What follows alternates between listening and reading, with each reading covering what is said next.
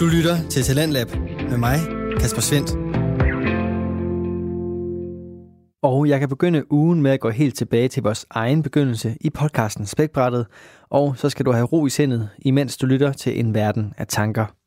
I aften der kan jeg nemlig præsentere de to podcasts for dig, og det kan jeg selvfølgelig have i programmet, hvor vi afspiller afsnit fra Danske Fritidspodcast, som går i mange retninger, byder på mange stemmer og forskellige holdninger og nye fortællinger. For det er det, som fritidspodcast det betyder. Selvfølgelig at podcastene er lavet i værternes fritid. Det ligger i ordet. Men hvad det helt rigtigt betyder, det er, at værterne bag podcasten her har valgt at bruge deres tid på at dele deres stemmer, deres historier og deres meninger med dig, og værterne giver på den måde noget af sig selv og bidrager ind til vores fælles pulje af viden og historier, som vi alle sammen går rundt med.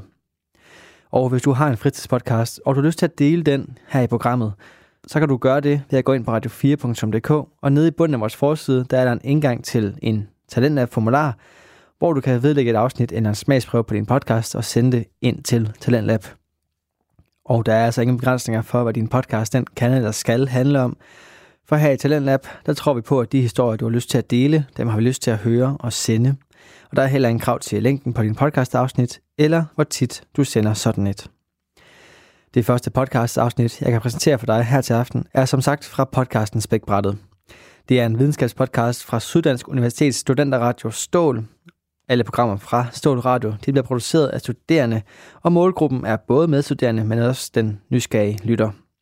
I den der forklarer de to værter, Mark Lyng og Flemming Nielsen, videnskab ved hjælp af videnskabelige artikler, som alle er eksempler på nogle af videnskabens mest vanvittige opdagelser eller forsøg. Og hvordan den præsentation den foregår, sætter de to unge mænd selv ord på her. Så det vi plejer at gøre, eller det der er formatet af podcasten nu, det er, at vi hver især læser en videnskabelig artikel, og det er vigtigt, at der er tryk på videnskabelig artikel, så det vil sige, at det ikke er artikler fra Fyns Amtsavis eller fra videnskab.dk. Fyns Amtsavis. Fordi det er jo de mest interessante artikler, vi kan finde. Præcis. Det er øhm, peer-reviewed videnskabelige artikler, som forskere skriver til hinanden, som vi forbereder os på, og så fremlægger vi dem for hinanden. Og som regel er det nogen, der er sjove. Der er sådan lidt skæve. Nogle af dem er også bare interessante. Det kommer an på, hvor meget vi har forberedt os. Nogle gange så er de ikke så sjove, og det, men det bliver stadig et godt afsnit. Ja. Det lover vi. Og det, det, der egentlig så er ideen, det er, at vi forklarer dem for hinanden, men også på en måde, så alle andre kan forstå dem. Ja. Så det er på et... Øhm, det er ikke på et videnskabssprog, som sådan. Og det vil vi komme med nogle eksempler på senere, hvordan det lyder, inden vi i gåsøjne oversætter de her artikler. Du lytter til Radio 4. Ja, det er altså det, du skal udsættes for nu. Videnskab leveret på en forståelig måde, der både byder på ny viden og på sjove historier, som altså alt sammen tager udgangspunkt i videnskabelige artikler. Og de to værter, de nævner her i det her lille klip, at de fleste artikler har været igennem en proces. Og den proces skal de altså igennem for at blive taget alvorligt og for at blive anerkendt. Og dem får du altså leveret her i podcasten Spækbrættet, hvor de to værter, Mark Lyng og Flemming Nielsen, både skaber den gode stemning, den vilde viden og måske endda et smil på læben. Det er i hvert fald det, som jeg får, når jeg hører afsnit fra denne podcast, hvor jeg både bliver klogere, overrasket og underholdt. I aftens afsnit, der står den på selve livets begyndelse og blæksprutter fra rummet. Her der får du aftens afsnit fra podcasten Spækbrættet med værterne Mark Lyng og Flemming Nielsen. Du må godt fiske under fasten. Nå, Men det kan godt blive et problem, når du er et sted, hvor man ikke kan fiske. Eller hvor du ikke har fisk. ja. Og øh, der var det ret heldigt, at man havde en gås, der hed Bramgåsen. Nej. Og øh, Bramgåsen, den hedder øh, det, det Barnacle Goose mm-hmm. på engelsk. Barnacle, det er også det, de her ruer hedder. Det er dem, der kommer på undersiden af skibe. Det er, sådan- det er sådan en form for, for skalddyr. Sådan her barnacle. Og øh, det var heldigt, der var en barnacle, der hed The Goose Barnacle, som lignede gåsen. Og så var det jo heldigt, at gåsen, den kommer jo fra den her, det her skalddyr. Den opstår. Så det barnacle goose opstår fra det goose barnacle. Så de troede på, at Og så er det jo- udviklede sig til gæs. Yes, det er Pokémon Flemming. Og Nej. så er det jo teknisk set en fisk. Det er ikke... det er sådan... Den der gås, det er en fisk! Så må jeg godt spise den. Det er fint, Henning. Og det er jo tilladt at fiske i den kristne faste. Åh. Så det må godt spise, spise gås. Spise gæs. Det er fandme fuldstændig dejligt. ligesom en afsnit af Monty Python. Hvis hun vejer det samme som en and, så er hun en heks. Vi bringer en advarsel.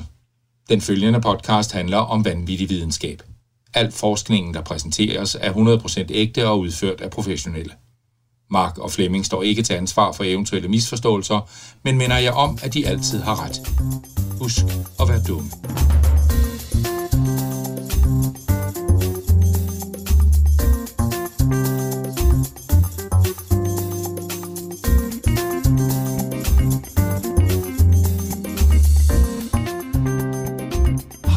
Og velkommen til Spækbrættet.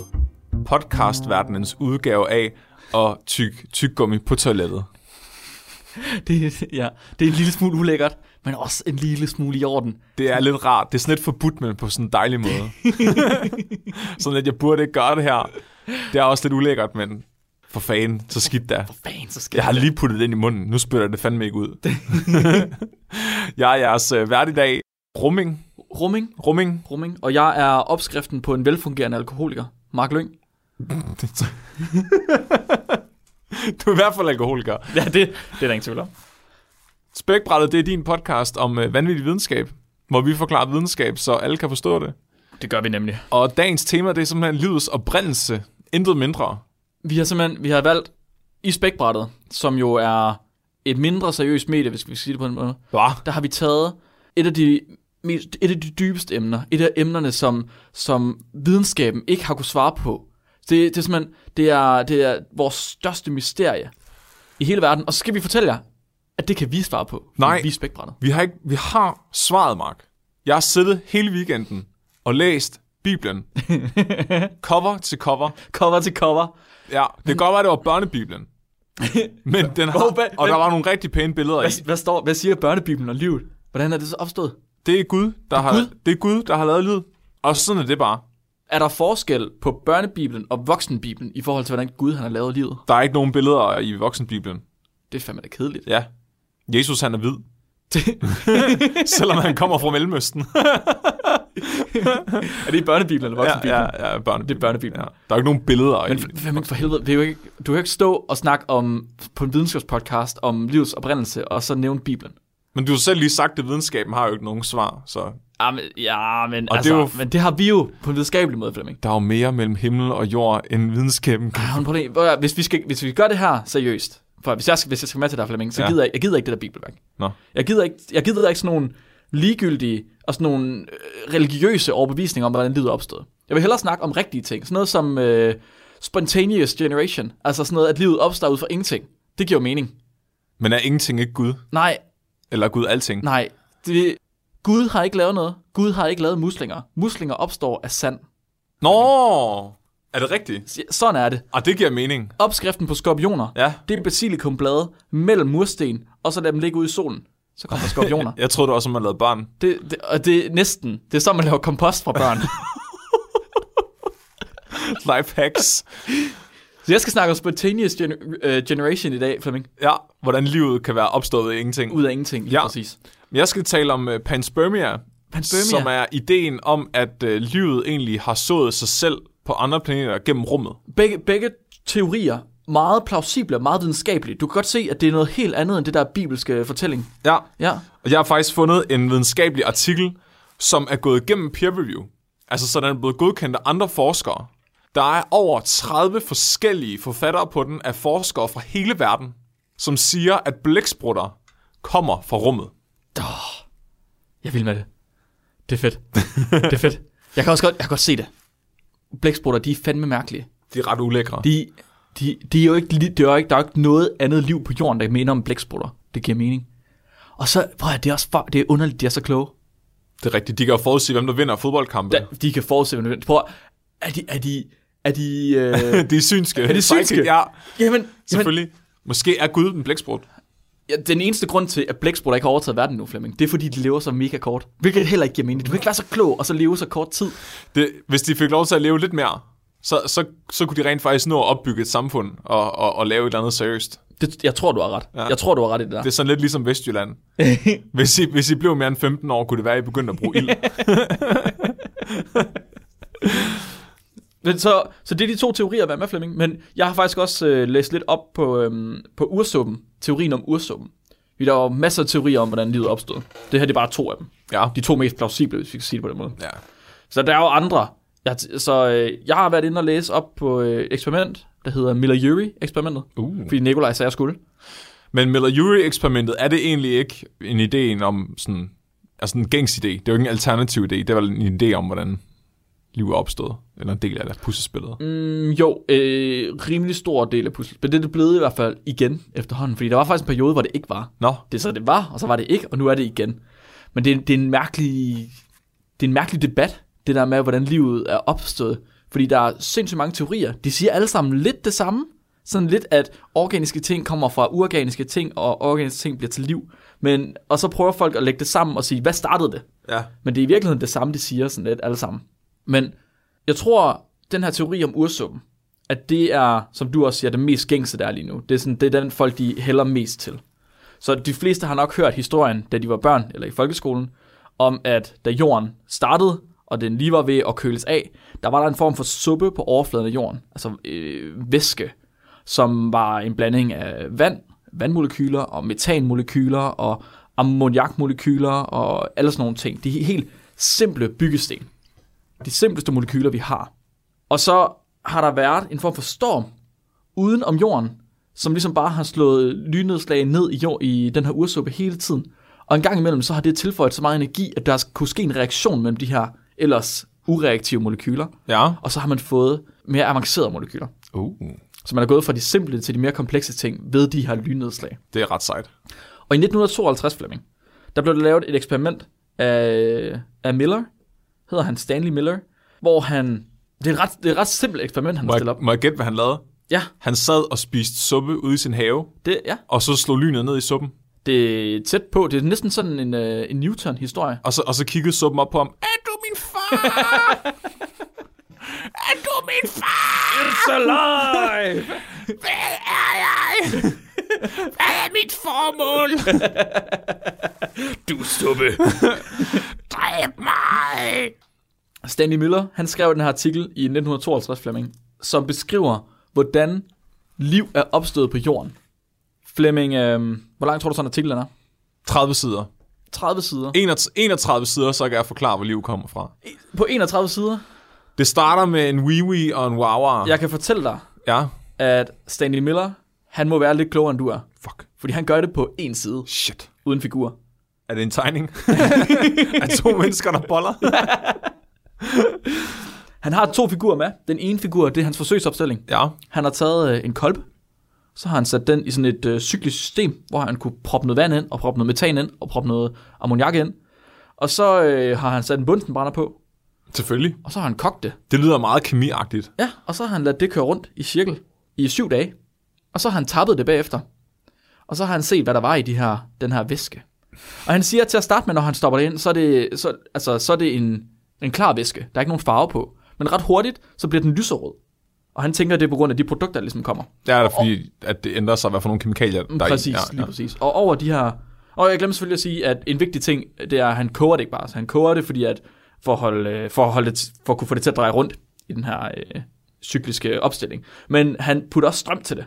Virkelig, virkelig meget strøm. Selvfølgelig. Så meget strøm, som man kan. Han putter sådan nogle nipple clamps på den der kolbe der. Lige præcis. Han putter, han, han, og så giver han bare noget stød, og så, så hiver han den i den snipples. Så, så, og så ser han, om, om, om den bliver om den bliver våd af det. Han går rundt med et par uldstrømper på og knupper dem hen ad gulvet, og så... Så det sender strøm til den her væske, der kommer ja. igennem, og det gør han i syv dage. Til at starte med bliver den lyserød, men over tid, så bliver den meget dyb rød. Uh. Og så tager han, øh, så tager han væsken ud, og så laver han det, der hedder en kromat- kromatografi på den. Ja. Som er, hvor du har en, en fast flade på et eller andet underlag, og så lader du noget væske køre hen over den her faste flade, mm-hmm. hvor du også har dine kemikalier på. Og alt efter, hvor godt den væske her, den trækker i dine kemikalier, så vil de så trækkes øh, ned langs den her faste flade. Så først, så lader han øh, noget butanol og øh, eddikesyre køre ned over den. Så kan han separere de her øh, molekyler i en retning. Og så bagefter, så lader han noget fenol køre hen over det i den modsatte retning. Ja. Så altså henad i stedet for nedad. Og så kan han faktisk separere molekylerne, der er i den her væske. Og mere specifikt, så kan han separere aminosyre ud fra den her væske her. Det er ret sejt. Og aminosyre, det er byggestenene til vores proteiner. Og proteiner, det er liv i mennesket. Det er funktionerne i vores krop. Det er det, der laver al biokemi i vores krop. Ja. Det er proteiner. Og han viser simpelthen, at fra de her meget simple molekyler, som er ingenting, der kan han lave aminosyre ved bare at øh, putte nogle nibelclamps på dem. Okay, så han, han, han, han har egentlig bare taget det, han forestillede sig, bare ursuppen, mm-hmm. af noget fuldstændig død kemi, mm-hmm. kogt det i nogle dage og givet det stød, og så har, han, så har han faktisk fået byggestenene i liv. Eller i hvert fald en, en del af puslespillet. Jeps, lige præcis. Så han har vist, at man kan lave komplekse molekyler ud fra simple molekyler ved at give det strøm, ligesom man tænkte, det ville ske i ursuppen. Det er sejt. Det er sejt. Det er virkelig, virkelig sejt. Og i lang tid, fra 1952, der blev det her også set som værende rigtigt, og Miller han lavede flere eksperimenter sammen med en gut, der hed Yuri. De lavede dem her sammen, og de viste, at ikke bare kunne man lave aminosyre, man kan også lave andre organiske molekyler. Nå, Men på et tidspunkt, så, øhm, så er der nogen, der går imod ham og siger, at han må have en anden form for kontaminering, og at hans atmosfære, der var inde i hans system, den har ikke lignet jordens atmosfære tilstrækkeligt. nå. Der har været mere svovl i den her atmosfære, åbenbart. Og hvad man har puttet for meget svovl i. Noget i den stil. Nå. Og så prøver han faktisk igen i øh, 80'erne, og der kan han ikke lave aminosyre. Fuck. Men i 2008 og 2010, Ja. ja. henholdsvis, der er der lavet to forskellige eksperimenter, hvor de har lavet en mere moderne atmosfære, altså den mere moderne tankegang om ursuppen, så hvad man ved, der var i ursuppen nu om dagen, frem for hvad man vidste, der var i 1952. Okay. Og så har man sat det ind i nogle mere komplekse systemer, så ikke bare den her kolbe her, man koger op på, men nogle lidt mere komplekse opstillinger. Sådan noget, der minder endnu mere om de omstændigheder, der har været dengang. Præcis, og så har man kunne give dem endnu højere strøm. Og så har man faktisk, hvor øh, Miller, han fandt glycin og alanin og aspartat, han fandt seks aminosyre i alt, så har man sidenhen fundet, øh, fået lavet alle aminosyrene, der indgår i menneskets proteiner Hold kæft, mand. ved de her eksperimenter her. Det er jo sygt. Og det er jo ikke bare aminosyre, man har fået lavet, men man har fået lavet mange flere molekyler, som indgår i menneskets biokemi. Man har lavet altså, RNA-molekyler, nukleotider, Ja. man har lavet DNA-molekyler, man har lavet, det er jo, det er jo vanvittigt, hvad man, man har kunne lave. Man kan også se, altså, altså ligesom huden på en celle, eller overfladen på en celle, og ja. Lavet en hel masse fedtsyre, der ligesom samler sig i sådan en boble. Mm-hmm. Og, man, og man kan se, at, hvis, altså, at hvis, fedt, når du har fedtsyre i vand, så laver de altså de her bobler, der hedder miceller, helt af sig selv. Ja. Så du har egentlig allerede en komplet cellevæg. Mm-hmm. Og, så det giver mening, hvis at du har byggestenene til liv og RNA, der er, befinder sig inde i de her små bobler, Ja, ja, så har du præcis. allerede en primitiv celle. Altså, Ja, så altså, det giver mening alt det her, men det, men det, det giver lidt for meget mening. Gør det ikke det, Flemming? jo, Lidt for meget mening. lidt for meget mening. Jeg er sådan lidt, det, det er sgu for simpelt. Jeg tror, det er fake news. Du snakker også øh, om RNA på et tidspunkt. Ja. Ja. RNA, der kunne replikere sig selv, faktisk. Ja, Altså, det tænker jeg også er en ret vigtig del af det her puslespil. Egentlig så kan man se, at, at der findes aminosyre, mm-hmm. som er opstået fra ingenting, mm-hmm. eller i hvert fald fra noget, der ikke er levende, og man kan se, der kan opstå RNA fra noget, der ikke er levende, og man kan se, der kan opstå en overflade til en celle fra noget, der ikke er levende. Ja. Så du har egentlig byggestenene til liv, du har opskriften på liv, og du har indkapslingen til liv. ja, og ikke nok med, at du har opskriften, fordi RNA er ikke bare en opskrift. Nej. Fordi RNA, øh, som jo er altså afskriften af DNA, kan også være katalyserende. Det vil sige, at den kan lave en reaktion både på sig selv og også på andre ting. Ja, Så når du har noget, der kan lave en reaktion på sig selv og på andre ting, så betyder det i virkeligheden, at det kan replikere sig selv. Så du har, du har faktisk en opskrift, der kan kopiere sig selv, mm-hmm. og den kan også lave det, der står i andre dele af opskriften. Præcis. Det er du- det, folk de, folk de mener, når de siger RNA, world. Altså, ja. det er det, de tænker på. Det er, at verden er opstået, eller livet er opstået ved at starte med RNA, som har kunne lave simple reaktioner. Og de her simple reaktioner er så blevet til nye ting. Ja, Og de her nye ting har så kunne lave endnu mere komplekse reaktioner. Og så har man faktisk til sidst fået lavet RNA om til DNA. For at du så bare har bare opskriften, som er mere, mere samlet og nemmere at komme til, end du har med RNA. Fordi RNA det er ret ustabilt også. ja. Så i stedet, jeg ved ikke, man kunne godt tænke, øh, komme til at tænke, at det vil være DNA, der startede det, fordi lige nu er det DNA, der starter alting. Ja, Men den gængse teori er i stedet for, at det er RNA, der har startet det. Ja og det, Ja. det giver, for mig giver det egentlig meget god mening. Ja. Det er også sjovt, altså så, så, så på et eller andet tidspunkt, så er det RNA bare blevet så komplekst, Ja. eller de ting, den laver ud af aminosyrene, eller hvad den gør, mm-hmm. eller laver ud af sig selv, det, det er jo på et tidspunkt blevet så komplekst, at, at vi har fået øh, ribosomer Ja. og, og alle mulige andre proteiner, som kan arbejde med DNA. Lige præcis. Og til, så- altså, så til sidst, så har man fået lavet en celle, som så kan replikere sig selv, og kan blive til nye celler, og kan blive til multicellulære øh, organismer. Ja. Hvis man skulle tro på det her, den her teori. Så Men det lyder overhovedet ikke plausibelt. nej, vel, det giver Nej. jo slet, det giver jo ikke mening. Nej, altså, det gør det ikke. det er sgu for nemt. Det er fandme for nemt. Det er alt for nemt. Right? Hvis du, du, du kan sgu da ikke bare stå... Hvis jeg bare kunne gå ud, og så knuppe øh, en ballon hen ad mit hår, og så stik i en suppe, og så kommer der liv. Det giver jo ikke mening. Flemming. Det gør der også, men ikke på grund af ballonen, mest fordi du har så mange bakterier på fingrene. Flemming, hvorfor? Det, det, der må være noget andet. altså, jeg, er jo, Det- du altså liv, liv kommer jo selvfølgelig fra rummet. Ja, det er jo ja, klart. Ja. Og så kan man spørge, okay, hvor kommer liv fra rummet så fra? Men det kommer også fra rummet. og sådan er det bare. Liv fra rummet kommer fra rummet. Det gør, og sådan er det. Ja. Men var den første, det var rummet. Ja, Rummet kom det først. kommer fra rummet. Det er det, jeg siger. Hvordan? Hvordan? Pans, det er panspermia. Forklar lige, hvad det der panspermia der. Så panspermia, det er ideen om, at livet kan sprede sig fra en planet til en anden, Mhm.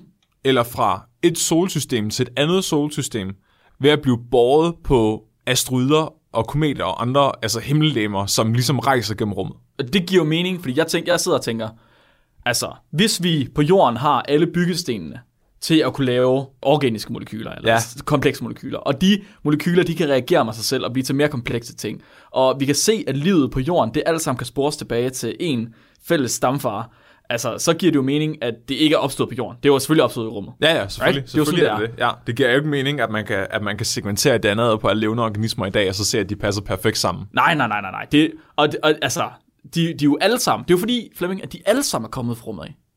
Der er kommet en komet med elefanter på, Jeg vidste det. og en komet med løver på. Det er faktisk næsten sådan, det er foregået. Ja. Ifølge den her artikel. Okay. Jeg tror ikke på, at øh, livet på jorden er et produkt af panspermia. Fordi der er simpelthen for mange ting, der indikerer, at det ikke er tilfældet. Så altså, hvis, hvis livet på jorden var et produkt af panspermia, så vil det ikke give mening, at man kan spore det tilbage til de første øh, altså primitive encelleorganismer. Mm. Mm, nej. Fordi livet, der vil være spredt gennem panspermia, vil højst sandsynligt være mere komplekst end det. Mhm. Og hvis panspermia er en ting i vores, hvad kan man sige, ende af solsystemet, altså vores nabolag, så vil det højst sandsynligt være sket med en gang. Ja. Hvis det kunne ske en gang, at livet vil kunne plante sig på jorden, og så sprede sig, som det har gjort, hvis man tror på det, så vil det jo være sket flere gange. Selvfølgelig. Og, og, så, og så vil du lige pludselig ikke have et fylogenetisk træ, der går op. Så vil du have flere grene, ikke? fordi så vil du have en, der passer til den første gang, livet har sået sig selv, og en, der passer til anden gang, mm-hmm. livet har sået sig selv. Ja. Men det er ikke tilfældet. Vi kan se, at alting kommer fra den samme organisme. Ja, det man kalder Luca. Last Universal Common Ancestor. Precisely. Fuck, man. Det er ligesom eksamen, det her. Men ideen om, at livet kan sprede sig gennem rummet, er altså ikke særlig dum. Så vi kan se for eksempel på overfladen af den internationale rumstation, at der lever bakterier og svampe og andre mikroorganismer faktisk i bedste velgående. Mm-hmm. Og vi kan se, at hver gang der kommer en ny astronaut derop til, så ændrer det sig, hvad det er for nogen, der lever der, fordi de bringer bakterier med sig. Mm-hmm.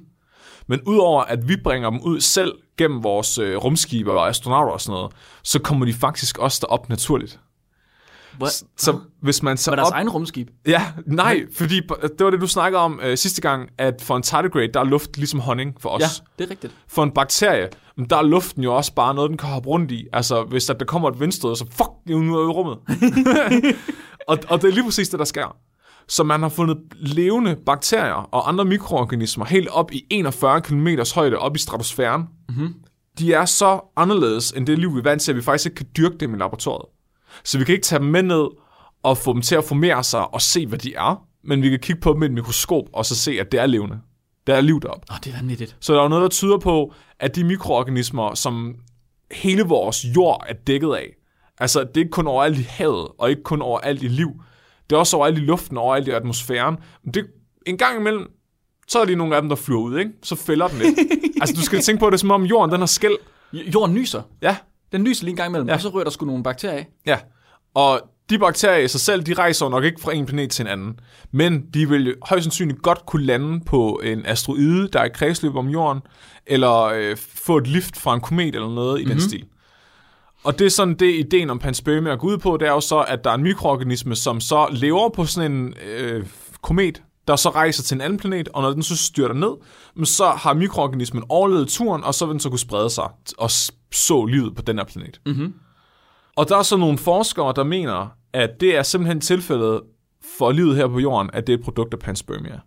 Inklusiv Flemming. Nå nej, Nej. ikke på jorden, Nej. men andre steder i Ja, rummet. altså så mi, personligt, og ja. det er min egen øh, teori. Jeg tror, at øh, livet på Mars er sået, øh, at der, jeg tror på, at der er mikroskopisk liv på Mars. Og jeg tror på, at det er sået fra her fra jorden af. Okay, du tror, det kommer her fra jorden af? Ja, det tror jeg.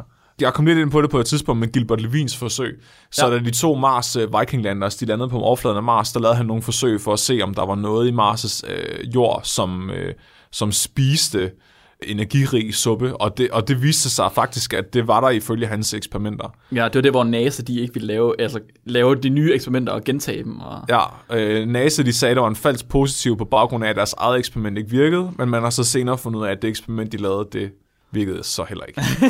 men det er til en helt anden dag, det her. De mener så i den her artikel, som er en...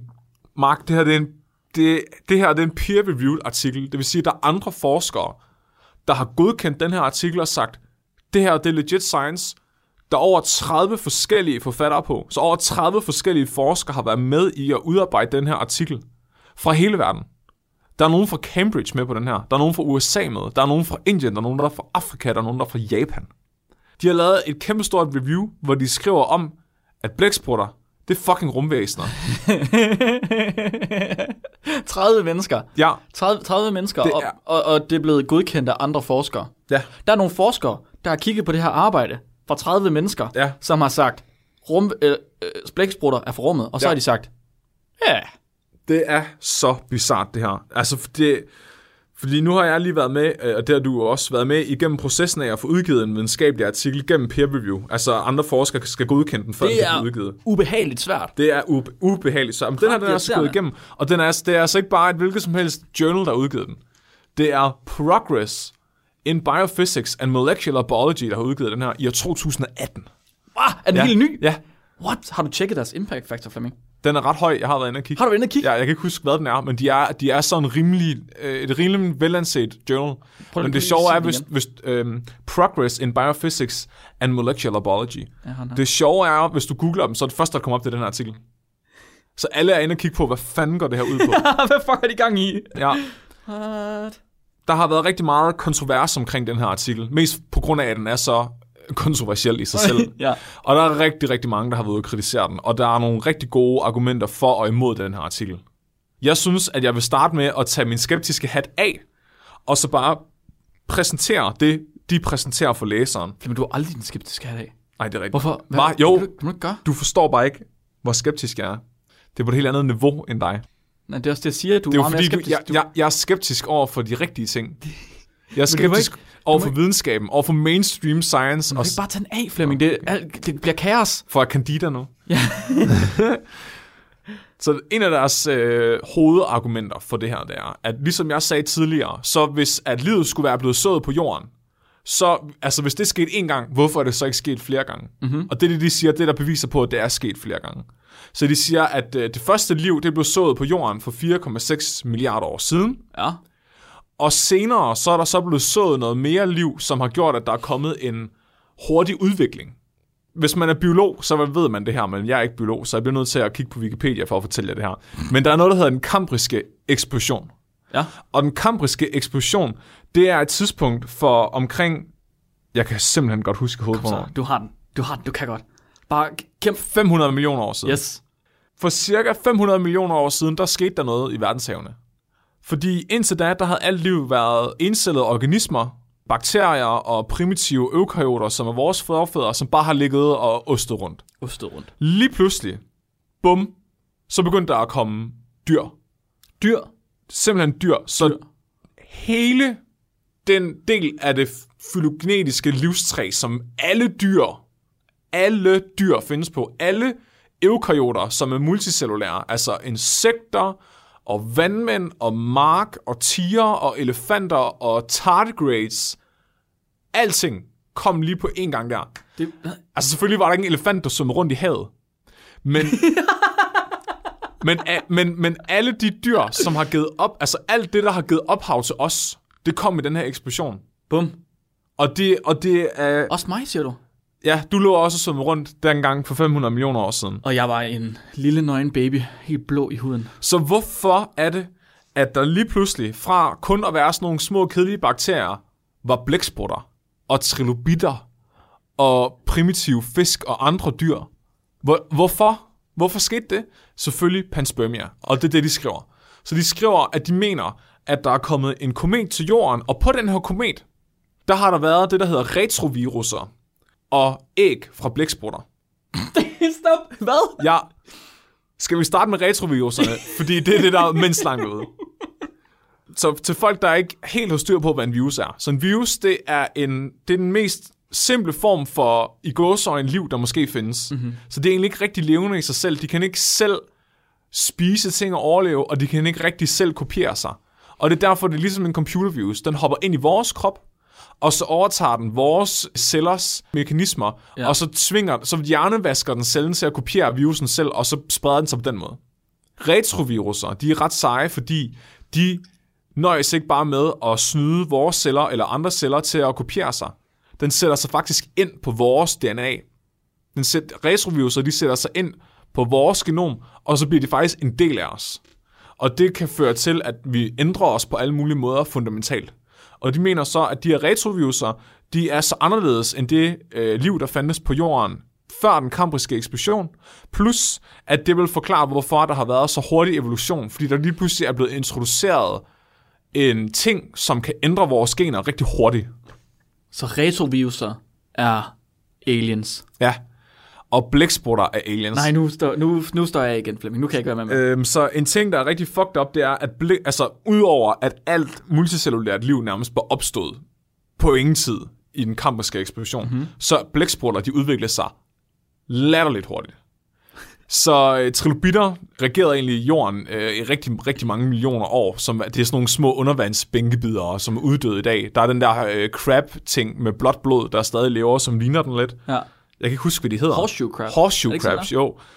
Men trilobitter, de har basically regeret jorden i millioner af år. Og sammen med alt andet liv, der fandtes dengang, så var det sådan noget, der kravlede rundt ned på bunden af havet. Men lige pludselig så besluttede blæksprutter sig for, at det gad de kraftede ikke mere. Så de begyndte at svømme. Det er fandme, jeg kan godt lide det. Og i det, de begyndte at svømme, så havde de bare verdensherredømmet. Fordi trilobitter, de havde ikke engang øjne. trilobitter, de var så fucking selvsikre på, at de havde verdensherredømmet, at de ikke engang gad kunne se opad. Fordi det, fald, det faldt dem ikke ind, at der kunne komme noget oppefra. Og lige så begynder blæksprutter bare at svømme, og så æder de jo bare alt. Og, og, og, det, og blæksprutter, de begyndte at kunne Altså, de har jo nogle sindssygt komplekse egenskaber, som man ikke ser i særlig mange andre dyr. Som for eksempel, at de kan skifte form og farve og kamuflere sig. Og ja. de har rigtig høj intelligens. Ja. Blæksprutter i dag, de kan faktisk genkende forskel på mennesker. Så de vil foretrække nogle mennesker frem for andre, alt efter hvordan de er blevet behandlet af dem. Selvfølgelig har de ikke været lige så avancerede dengang. Men mange af de her ting har altså fået, haft sit ophav tilbage i den kambriske eksplosion. Hvordan er det sket? Og deres forklaring er så selvfølgelig, at det er æg fra den her øh, komet. Det er jo, det er, og det giver mening, ikke? Det giver mening. Ja. Befrugtet æg må det næsten være. det er, oh, ja, okay. Flemming, hat, hatten er af, hatten er af. Ja. Kom så. Okay, jeg tager lige hatten lidt af. Ja, den er af. Kom så, så en ting, vi ved i dag, det er, at hvis du segmenterer DNA'et på en blæksprut, ja. altså hvis du kigger på de gener, en blæksprut består af, så kan du se, at de perfekt passer ind i det det slægtstræde med alt andet liv. Altså, vi har, alt liv har ligesom nogle ting til fælles. Mm-hmm. Som for eksempel de der ribosomer, som laver proteiner ud af det RNA. Ja. Det har alt liv stort set. Ja. Der kan du se, at alt liv har ribosomer, og så kan du sammenligne ribosomerne med hinanden, og så kan du se, okay, hvornår er de her ribosomer blevet forskellige fra hinanden. Og der passer blæksprutter altså perfekt ind, så de kommer ikke fra rummet. Og det er, det er slet ikke til diskussion. Det gør de ikke. Der er ikke rigtig nogen forklaring på, hvorfor den her kambriske eksplosion den kom så hurtigt, som den gjorde, men der er rigtig mange forskellige teorier. En ting, man har opdaget for ret nyligt, det er, at den kambriske eksplosion var faktisk måske ikke så meget en eksplosion, som man troede, den var. Så man har opdaget fossiler fra multicellulære dyr, som faktisk er ældre end den kambriske eksplosion. Så okay. det vil sige, at alt multicellulært liv opstod ikke bare lige pludselig på én gang. Det har været der i forvejen. Man har fundet sådan nogle små dyr, som har været på for, altså formet som sådan en, øh, en cylinder eller en disk, og de har haft tentakler, og de er altså ældre, de er fossiler, end den kambriske eksplosion. Hmm. Så måske er det i virkeligheden bare vores forståelse af, hvordan livet er, er, har udviklet sig i den periode, som egentlig er forkert. Hvorfor har de ikke taget det med i den artikel, der er i det review? Ja, og det, og det er det, vi kommer til nu, fordi okay. nu begynder den her artikel at falde fra hinanden. Nå. Så en ting, man rigtig hurtigt lægger mærke til, når man læser den, eller noget af det første, man ser, det er, at de har tre quotes i starten. Og jeg har ikke læst særlig mange artikler, hvor de starter med en quote. Det er, noget, man, altså, det er noget, man har i en bog. Ikke? Ja. Så er det sådan noget, uh, Adam Savage sagde det her, eller uh, Hitler sagde det her, og så starter bogen. Men de har tre citeringer i starten, og den ene af dem, den er altså, nummer to, den hedder, og læser højt nu. When presented with the uncanny survival attributes of tardigrades, a friend exclaimed, How on earth did they evolve? Anon 2017. Uh, what? Anon? Ja. Ja. Anonymous? Ja. Hvad? Hvad? Hvad det var quote? Det er bare en quote, de har fra en af deres venner. Hvad? En af deres venner har i år 2017, da han fik at vide, at bjørnedyr kunne overleve virkelig meget, hvordan er de må udvikle sig. Og det er de med som en quote What? i starten af artiklen. What? Ja. Stop, hvad? Oh, ja. Hvordan er det kommet igennem peer review? Hvad sker der? Jeg ved det ikke. Hvad sker der? Og den tredje quote, ikke? den siger, at basically, at vi er blevet hjernevasket. Fordi menneskeheden har ligesom haft en verdensforståelse fra før Copernicus om, at jorden er centrum af alting. Jorden er un- universets centrum, og Gud har skabt alt liv på jorden, og så er vi hjernevasket til at tænke, at liv også må være opstedet på jorden. Og det er den hjernevaskning, at vi er lider under nu. Og altså, de siger implicit, at det er fordi, vi er hjernevasket, at vi ikke kan forstå, at livet kan være opstået andre steder. At vi er simpelthen så snæversynet, at, at de er her for at fortælle os, at tingene er anderledes. Flemming, jeg har altså ikke hjernevask. Har du hjernevask? Altså, jeg tror, min hjerne vil have godt af at blive vasket en gang. Men ikke på den. med nogle af de ting, der ligger ost rundt deroppe. så nu, de, de, ridser, de ridser nogle argumenter for panspermia op, så de har nogle ret stærke argumenter for panspermia. Og en af dem, det er selvfølgelig den her med Gilbert Levine og hans liv på Mars. Ja. Men den synes jeg ikke er noget godt argument for panspermia i den forstand, de bruger det. Fordi det er jo netop et bevis på, at liv kan sprede sig fra jorden til andre steder. Mm-hmm. Hvis livet først er opstået, kan det godt sprede sig, men stadigvæk det er inden for det samme solsystem. Det er meget noget andet end mellem solsystemer. Det, jeg synes, der er vildt i deres teori, Ja. det er, at det er fuldt udviklet æg. Ja, fra, mul- siger, fra der- multicellulære fra dyr. multicellulære organismer, altså Ja. der kan ligesom kan udvikle sig til et, et multicellulær organisme. Ja. Det giver, så hvordan har du så fundet en forfar til de her blæksprutter? Det må jo være en blæksprut, der ligesom er kommet ud af de her æg. Det er en ting. Det andet er selvfølgelig, at det også skal være befrugtet. Altså, Ja. æggene er nødt til at være befrugtet, for de ligesom kan starte og lave et foster. Det giver mening med panspermia i forhold til Gilberts øh, hvad hedder det, eksperiment, fordi ja. det er små organismer, der er kommet op, små hårdføre organismer, der kan videreudvikle sig over millionervis af år. Ja. Men hvis det var det samme, der var sket her på jorden, så er de jo bare blevet en del af det system, der allerede var i gang. Men det er ikke det, de siger. De siger, Nej. at der er kommet et dyr ned. Ja, ja. Hvorfor, hvorfor er det en blæksprut? Hvorfor er det ikke en, en fucking elefant? Hvorfor er det ikke elefantæg, der er kommet ned? Og så har De de lavet... elefanter lægger ikke æg, Mark. Hvad hvis de gjorde? Hvad, Ja, hvis det er rigtigt nok. Hvorfor er det ikke elefantæg, der er kommet ned? Og hvor, hvorfor, siger, hvorfor lige blæksprutter? Men det, altså, det giver jo ingen mening, at det her er blevet udgivet, hvor det er i 2018 eller 2017, når, når, man, når, man, når man ved, at blæksprutter passer perfekt ind på, på livets slægtstræ. Man kan se Det er fake news. Alle evolutionære trin, der har ledt til blæksprutter, har man altså... Åh, det er så Det er mærkeligt. hjernevask, det er fake news. Jamen, nu, jeg- tager, nu tager du den skeptiske hat af Ja. igen. Den ligger nede på bordet nu. Nu er du ikke skeptisk Nej. længere. Nu er du uskeptiker. Fordi det er selvfølgelig hjernevask, og det er øh, Rusland, der vil have dig til at tro, at det er sådan, der. Men altså. En af de ting, de også bruger som argument for ideen om panspermia, og det er det, det, er det der er så bizart, fordi rigtig mange af deres argumenter er for, hvorfor panspermia kan lade sig gøre, og det er der egentlig ikke nogen, der er uenige med dem i, tror jeg. Altså, der er jo enighed om, at panspermia godt kan lade sig gøre. Mm-hmm. Stort set. Fordi du kan se, at der er liv i rummet fra jorden. Ja. Så selvfølgelig burde det godt kunne sprede sig. Men det er ligesom den der langt ud idé om, at liv kan være landet på jorden, som de skal forsvare, og det prøver de så. Og en af de det bedste argument, de har, det er, at i år 2012, der fandt man på Sri Lanka en komet, der var faldet ned. Og i den her komet, der fandt man fossiler fra mikroskopisk liv. Og man er enige om, at den her komet ikke kommer fra jorden. Det skriver de. Ja. Hvad tror du, der sker, hvis man googler det? Så tror jeg, at det er, jeg tror, det er en peer-reviewed artikel, der er kommet ud fra nogle geologer og nogle øh, paleontologer, som selvfølgelig har studeret det her og tjekket og se, om de kunne finde DNA. Og... Det er det overhovedet ikke. Nej. Så du, prøv lige tænk, prøv lige overveje igen, at det her det er en artikel, der er gået igennem peer review. Der er 30 forskere, der har sat deres fucking navn på den. og nu refererer de til noget, der ikke er rigtig videnskab. Ej, det er vildt. Fordi den her, den her øh, komet fra Sri Lanka, den er for det første aldrig nogensinde blevet, altså resultaterne for undersøgelsen er, den er aldrig blevet peer-reviewet. Så der er aldrig nogen andre forskere, der har kigget på det, at den her ene forsker har sagt. Eller er der? Det er der faktisk, men de er alle sammen uenige med hans resultater. Så for det første, så er det ikke engang en rigtig komet. Nå, Der er rigtig mange, der har kigget på den, og så har de sagt, prøv at høre, den her kommer fra jorden. Det er ikke en rigtig meteoride. Den er, ikke engang, den er ikke engang kommet ind i registret for meteorider, fordi de er alle sammen enige om, at det ikke er en meteoride. hvad? Så øh, er der også nogen, der kigger på de her fossiler, som øh, han har fundet inde i metoden for Slanka. Og øh, det viser sig, at det er ikke fossiler. De er levende. Nå, Og øh, det liv, der er i det, det ligner fuldstændig liv fra en ferskvandskontaminering. Fordi de pointerer, alle forskerne pointerer, at det giver ingen mening, hvis du har liv for rummet, hvorfor det så fuldstændig ligner det liv, der findes på jorden i forvejen. hvor- hvordan har han ikke kunne se, at det er levende? Jeg ved ikke, altså så, så, så den her artikel med blæksprutterne skriver, der findes en komet, der er faldet ned på Sri Lanka med fossiler, som er, ikke er fra jorden, og den her komet er ikke fra jorden, men al forskning viser, at det er løgn, og det er et hoax. Og den er altså fra 2012, den her. De har haft seks år til at rette det. Er den, er den falsk, den der artikel? Den, Den er ikke engang ægte. Den har aldrig været ægte. nej, jeg, men, jeg mener øh, blæksprut-artiklen. Nej, det er den Er ikke. det, det er ikke en fake artikel? Nej, det er det ikke. Jeg forstår ikke det her. Jeg, jeg, jeg er meget er forvirret.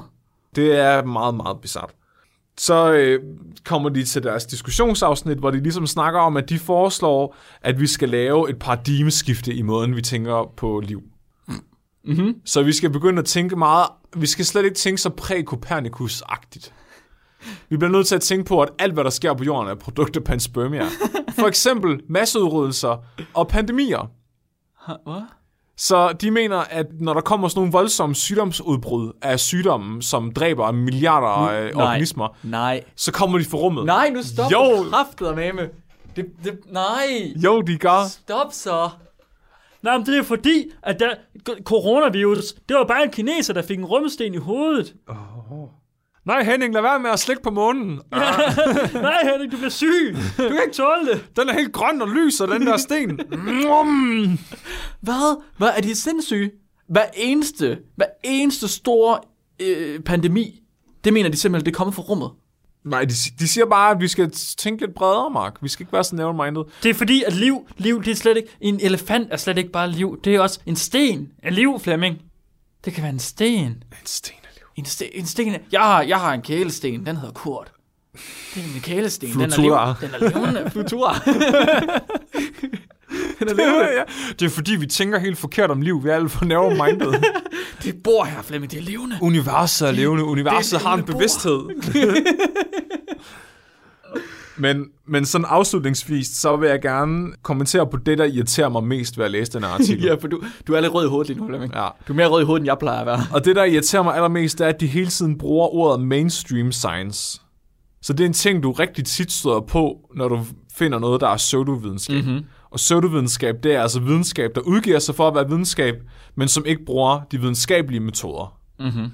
Og de vil altid bruge ordet mainstream science, eller mainstream historie, eller mainstream scientists og mainstream historians, når de begynder at argumentere for, at der er chakraer, og der findes aliens, der har bygget pyramiderne osv. Mm. Men mit problem med at bruge ordet mainstream et eller andet, det er, at det, det passer ikke. Så det, det implicerer, at der er en eller anden idé om, at, at alle forskere synes det samme, og det er overhovedet ikke tilfældet. Så lige så snart, at du kommer til, hvis du, kommer, hvis du får foden ind for det videnskabelige samfund og begynder at møde andre forskere og sådan noget, så vil du for det første opdage, at det er de mest ydmyge mennesker, du nogensinde møder. Så de er alle sammen super humble omkring det, de finder ud af, og er virkelig bange for, at det, de har fundet ud af, er forkert, og gør alt, hvad de kan for at modbevise det. For det andet finder du ud af, at de overhovedet ikke er enige om noget som helst. Og det er det, der er det fede ved videnskab, det er, at vi alle sammen er enige om at være uenige på en civiliseret måde. Nogle gange usiviliseret. Og, der, og så i det, du siger mainstream, så siger du i virkeligheden, at det er fordi, du føler, at du er bedre end det, der foregår i forvejen. Det er fordi, at jeg er en underdog. Ja. Jeg, jeg er kommet op, og jeg ved mere end alle de andre.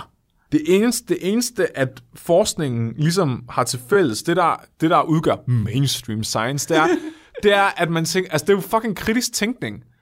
Det er, at du, at du sørger for at lave din forskning på en måde, så andre også kan gøre det, og hvis andre også kan gøre det, og de finder ud af det samme som dig, så må det være rigtigt. Punktum.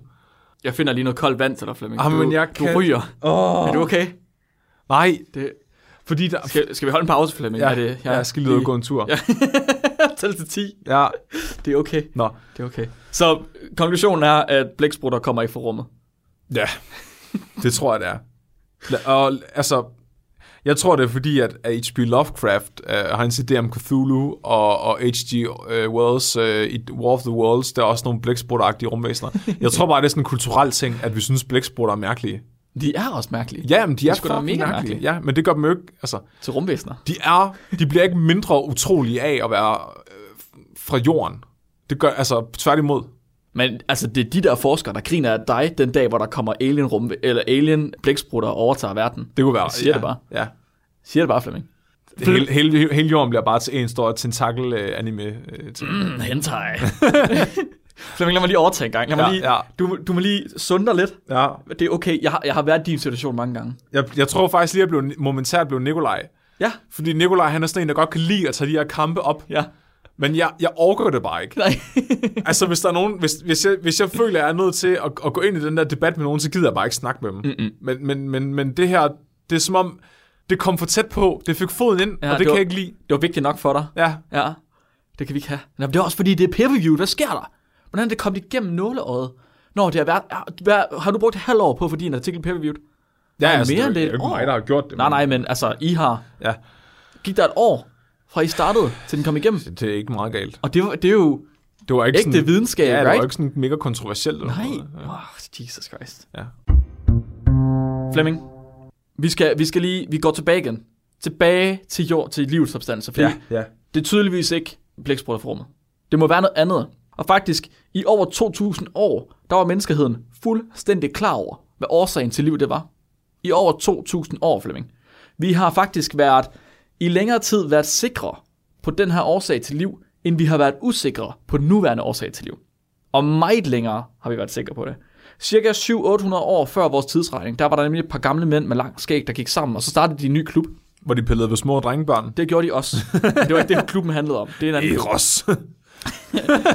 De kalder sig naturfilosofer. ja. Og øh, naturfilosofernes vigtigste opgave, ifølge dem selv, det var at give naturlige forklaringer på fænomener, der tidligere var tilskrevet guderne. Mm. For eksempel liv. Ba, ba, ba. Det har jo været guderne, der har styret liv. Det har været den guddommelige ånd, der har åndet liv ned i maven på Flemming, så at Flemming ikke længere var en lergolem, men i stedet for Jeg blev lavet- til en levende lergolem. Oh, nej, nej. Hønselordskolem. Hø- hønselordsgolem, ja. min fejl. De fleste naturfilosofer på den her tid, de kom frem til, at liv det var opstået på en eller anden måde fra slim, eller fra luft, eller fra en suppe, eller et eller andet. Men når de sagde det, så mente de ikke, at simple molekyler var blevet komplekse molekyler. De mente, at snegle kom fra slim, og at muslinger kom fra sand. Men, men når, man, når man ikke ved, hvor komplekst, mm-hmm. at, at en, hvor kompleks en snegl egentlig er, mm-hmm. så kunne man måske godt bedre forstå det. Mhm. Mm-hmm. Ja. Ja, ja og, jeg, og jeg er helt med på, hvad de har tænkt, og det har jo været, som jeg sagde, 700-800 år før Ja, vores ja, tidsregning. Ja. Det er jo lang, lang tid. Så de har haft, de har prøvet at, at, at bruge de videnskabelige metoder, de har haft, ja. til at finde ud af, hvor liv kommer fra. Og de har jo kun kunne se, hvor det kommer fra. De har aldrig nogensinde set sneglebolle og formere sig. fordi æggene er jo mikroskopiske, de har ikke kunne se dem. Men, nej, det er rigtigt. Så, så den vigtigste af de her naturfilosofer, det Ja. var Aristoteles. Ja. Aristoteles, han var en gammel gris. ja. Han kunne fandme godt lide sex. Og ikke bare fordi han pillede ved drenge, men også fordi han godt kunne lide sex. Men det var, jo ikke, det var jo ikke noget med seksuel nydelse, det med drengebørnene. Det var en pligt. Det var en pligt. Det var en pligt som filosof Og en, i det lærings, gamle en Grækenland. læringsmulighed. Ja. For at oplære dem. Præcis. Ja. Til at kunne pille ved små drenge. ja. Det er sådan en tradition, den katolske kirke har overtaget fra filosoferne. okay. Så Aristoteles, han, han kiggede rigtig meget på sex. Øh, Jeg ved ikke, hvor meget han har kigget på folk, der dyrkede sex, men han udle- udledte i hvert fald nogle teorier af sex og reproduktion. Mm-hmm. Og han havde en form for øh, teori om, hvordan man reproduceres ved sex. Han mente, at det skete ved en blanding af varme og kulde. Der har været varmen, som kommer af farens sæd, som sørgede for at give en person sit karakteristika. Og så har der været kulden, som kom fra morens menstruation, som har sørget for at give en form for moderlig karakteristika. Hvor? Hvor? Nej. Hvorfor Og når- tror han, menstruationer er kolde? Hvordan har han fået Det den idé? de, det er de, Flemming. Mødre er kolde, fædre er varme. Oh, han er bare blevet virkelig behandlet dårligt af kvinder. Yes. Og han, han har simpelthen sagt, at når varme og kulde de mødes, så koagulerer det her. Når sædet det rammer menstruationsblodet, så koagulerer det og bliver til en baby. Fuck. Det er ret tydeligt. Testede han det nogensinde? Det, jeg, jeg ved det ikke. Og han mener så, at, at når det sker, så vil, han- alt efter om varmen overgår kulden, så vil man få en dreng eller en pige. Hvis det er varmen, der vinder, så får man en dreng. Hvis det er kulden, der vinder, så får man en pige. Altså, det ville jo være ret nemt at teste. Det kan man sige. Men det han så også mener, det er, at i nogle tilfælde, så har man dyr, der ikke boller. Fordi han har kigget på dyr, der er ikke bollet. Den der ko, den har ikke bold hele dagen. Og der kommer stadig nye dyr, Flemming. Hvor fanden kom den der ko fra? Men han har set på køerne. De har bollet, og der kommer nye køer. Ja. Der kommer en kald ud af røven på en ko. Ja, okay, okay. Han har kigget på gris. Der kommer en gris, øh, grisling ud af røven på en so. Man, det var så meget sjovt at være filosof for 2000 år siden. Han bare kigge på dyr, der er sex. Men nogle dyr, dem kunne han fandme, ikke- der kunne han fandme ikke finde ud af, hvor de kom fra. Så han mus og rotter. Nej, hvor hvad? fanden kommer de fra? Så han aldrig mus og rotter knalde? Slanger, hvor fanden kommer de fra? Ål, hvor fanden kommer de fra, Flemming? Hvor helvede kommer det fra? Geder, hvor kommer de fra? Det er også kommet fra varme og fra kulde, Nå, men fandme ikke inde i mors mave. Det er ikke, en koagula- det er ikke øh, menstruationsblodet, der, der størkner og bliver til en baby. I stedet for, så er der nogle af de her dyr, der er spontant opstået fra, øhm, fra en animate, altså øh, dødeligt stof. Okay. Sten, for eksempel. Selvfølgelig. Det er der, Han kvinder mener, kommer at- fra. Han mener, at øh, snegle og øh, bivalves, altså muslinger, Ja. de er øh, kommet fra mudder. Men det er lidt forskelligt, hvad for noget mudder, alt efter hvad for en form for musling, du har. Selvfølgelig. Så for eksempel blåmuslinger og kammuslinger, Ja. de stammer fra sand. Østers, de kommer fra slim.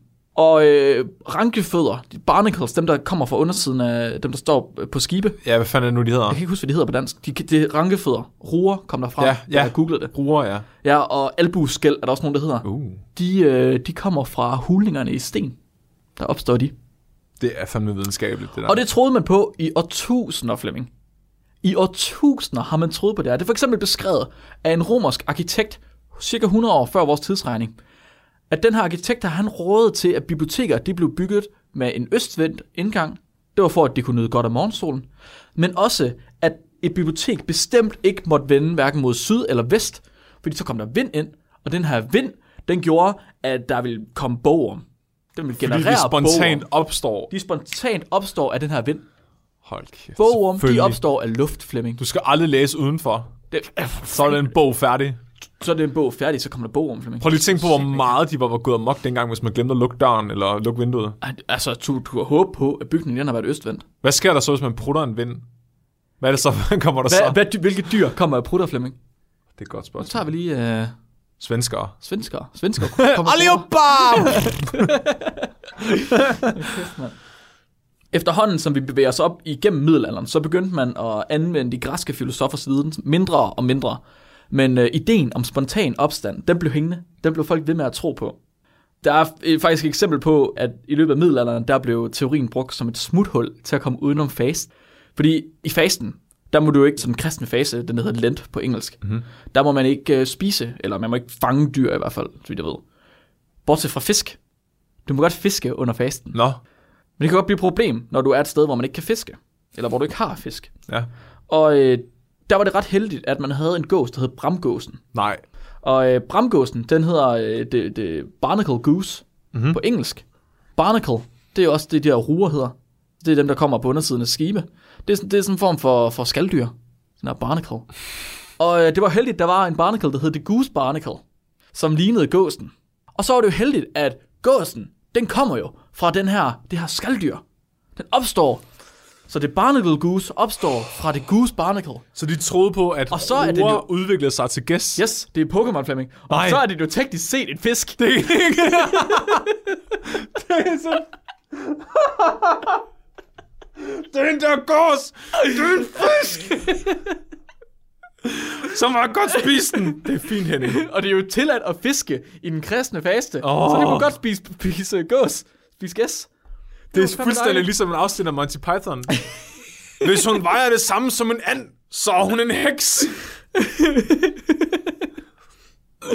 Men det er også rigtigt, Flemming. Det er jo rigtigt. Radio 4 taler med Danmark. Det var det for denne aftens første del af episoden fra Spækbrættet. Jeg vil så klar igen på den anden side af nyhederne med det sidste fra de to værter og et afsnit fra podcasten En Verden af Tanker med Annelise Tune. Men inden vi når helt dertil, så vil jeg minde dig om, at hvis du har en fritidspodcast, som du har lyst til at dele her i programmet, så kan du få det ved at gå ind på radio4.dk, og nede i bunden af vores forside, der er der en indgang til en formular, hvor du kan vedlægge et afsnit eller en smagsprøve på din podcast og sende det vores vej, sammen med en beskrivelse af din podcast, og i hvilken retning du gerne vil have den i. Der er ingen begrænsninger for, hvad din podcast den kan eller skal handle om, for her i Talentlab, der tror vi på, at vi gerne vil dele det, du har at fortælle. Og der er heller ingen krav til længden på din podcast-afsnit, eller hvor tit du sender sådan et. Mit navn er Kasper Svendt, og nu der er det tid til nyhederne, så på gennyt på den anden side af dem.